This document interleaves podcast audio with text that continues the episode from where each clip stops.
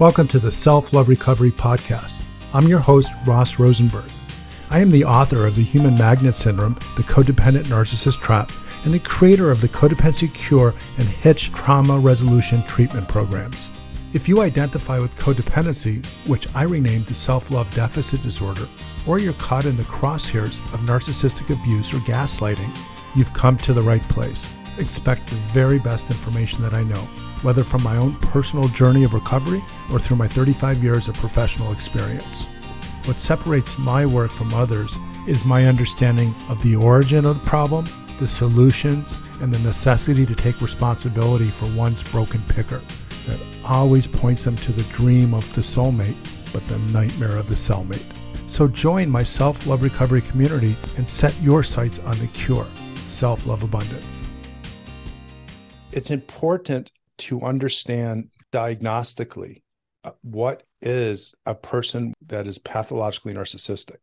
And they are one of three personality disorders, and that could be narcissistic, borderline, or antisocial personality disorders. And what ties all personality disorders together is an inability to understand, empathize, and stop the harm you cause others because of the blindness, the lack of empathy that you have. And so people with personality disorders do not change very easily. They have rigid thinking patterns, they have rigid reaction patterns, and they are not good candidates for psychotherapy because psychotherapy requires someone's ability to be conscious of having a problem a form of what we call cognitive dissonance, feelings of discomfort and anxiety, guilt, sadness, or whatever is what I would call a negative or bothersome feeling that eventually pushes someone to want to solve it. If you have a personality disorder, you don't get there because you feel justified for how you treat others. You tend to feel like you're the victim and the person that claims to be hurt deserves it so, setting boundaries with a pathological narcissist, you have to expect that they won't understand the necessity of the boundary, that they will personalize it, potentially be offended, angered. They will justify their negative reaction to it because of distorted, odd ways of thinking and potentially hurt you. Not all people with personality disorders hurt others. But if you are in a relationship and you are, as the Human Magnet Syndrome says, which is the book that I authored, it says that codependents almost always unconsciously, reflexively, and predictively fall in love with a pathological narcissist and vice versa. So if you finally decide to set a boundary, such as end a relationship, or if you have been silent and afraid of setting boundaries for good reason, because if your partner is a covert narcissist, which is a subcategory of NPD, they're going to hurt you, whether it's subtle emotional, verbal abuse, or very in your face, active physical abuse. And so, if you are a codependent and you have a partner who has one of these personality disorders and you set a boundary, you must have, and I call this, uh, I come up, I, I, create terms to describe a lot of what I believe. You must have developed what I call predictive awareness. Predictive awareness is the ability to predict the reaction that will follow the boundary. Because if you have studied yourself, your vulnerabilities, um, your blind spots, um, and what you're susceptible to if and when you're manipulated, and you learn that and then you also study the narcissist personality type their trigger points their ability to hurt abuse neglect gaslight you and you study all this before you do anything. Then when you decide to set the boundary you can predict predictive awareness you can predict the outcome. So when you can predict the outcome and you know that the narcissist will have an extreme reaction, which we call a narcissistic injury. You can predict confidently that the boundary will elicit a very strong response. Then you also want to consider that pathological narcissists, like codependents, are desperately lonely people that cannot survive outside of a relationship. A pathological narcissist, someone with NPD, BPD, ASPD, they might not tell you directly, but they will do almost anything to keep from having someone abandon them, leave them, because the idea of being alone is to suffer from pathological loneliness, which is incredibly painful for a, a codependent, but it's exponentially more painful. Plus, these narcissists don't understand because it's not a conscious experience that they suffer huge trauma from abandonment, huge trauma. And the nature of these personality disorders, they sequester those trauma memories, just like PTSD, in a part of the brain that locks the memory of them. But even without the memory of them, the reaction to them is similar or actually more intense than the memory. So they may not remember, well, I don't want you to leave because my mom abandoned me, so I'm going to stop you. They will just have a very extreme response. So now you're going to set boundaries. And if you set a boundary with a narcissist, say you want to divorce them, they're going to do almost anything they can to change your mind.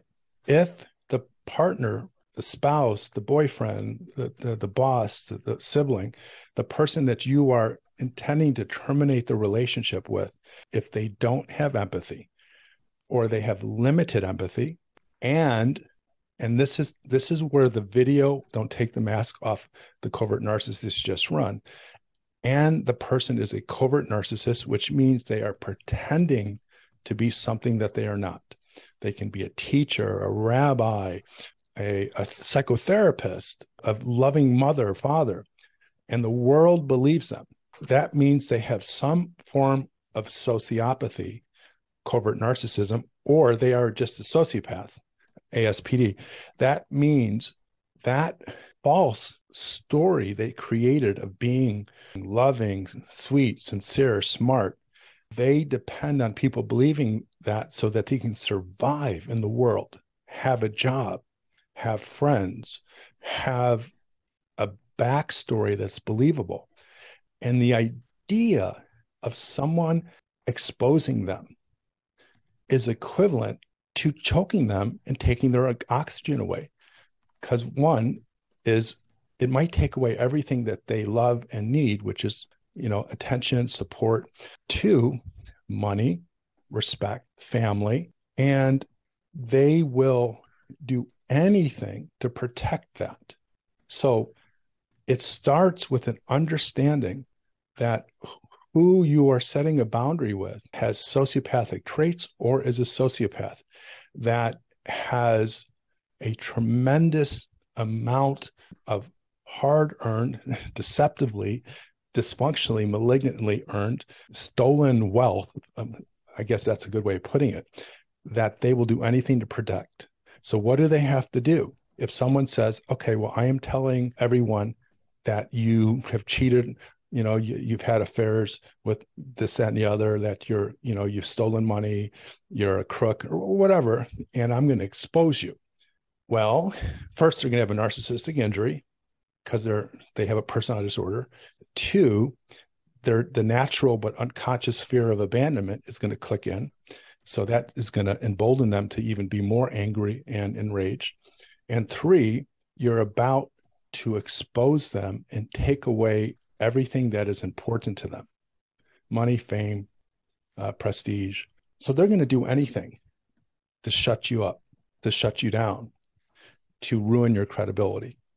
So if you know this and you're trying to escape the relationship, then it makes absolutely no sense to expose them publicly. So if you're a client of mine or you're watching this video and you have this knowledge, whether you've gotten it from my book, The Human Magnet Syndrome, or you've purchased one of my educational seminars, you know, found on selfloverecovery.com, you will know that you can't win and perhaps survive if you call this person out.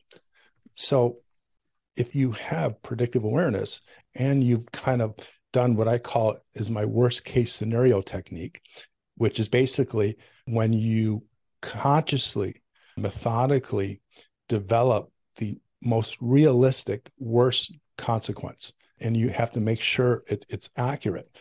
And then you decide if you can survive it and once you decide you can survive it then you should have the confidence to move forward. So you're going to set a boundary with a covert narcissist let's say um, break up divorce and you just want out.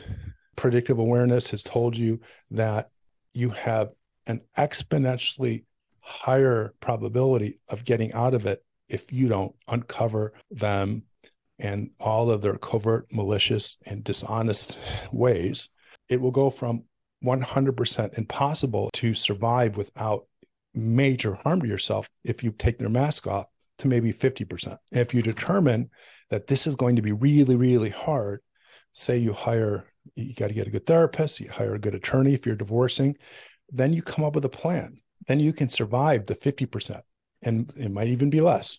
So, to anyone who is in a relationship with a pathological narcissist who happens to have sociopathic traits, which means they're a covert narcissist or is a sociopath, and you want to set a boundary to teach them a lesson by uncovering their true selves, or you just want to end a relationship by uncovering their true selves, take their mask off, you're going to get hammered and you're going to wish you never did it. Just run and don't feel like you are losing. You are surrendering by not saying anything. I hope you enjoyed this episode of the podcast. Building a self love recovery community means the world to me. Spread the word. Let people know what we're talking about. And until we meet next, I'd like to leave you my favorite of all sayings by George Eliot. It's never too late to be what you might have been. Don't forget that. Our future is in our hands despite what anyone has told you before. You can be the self love abundant person you've always dreamt of. It's your birthright.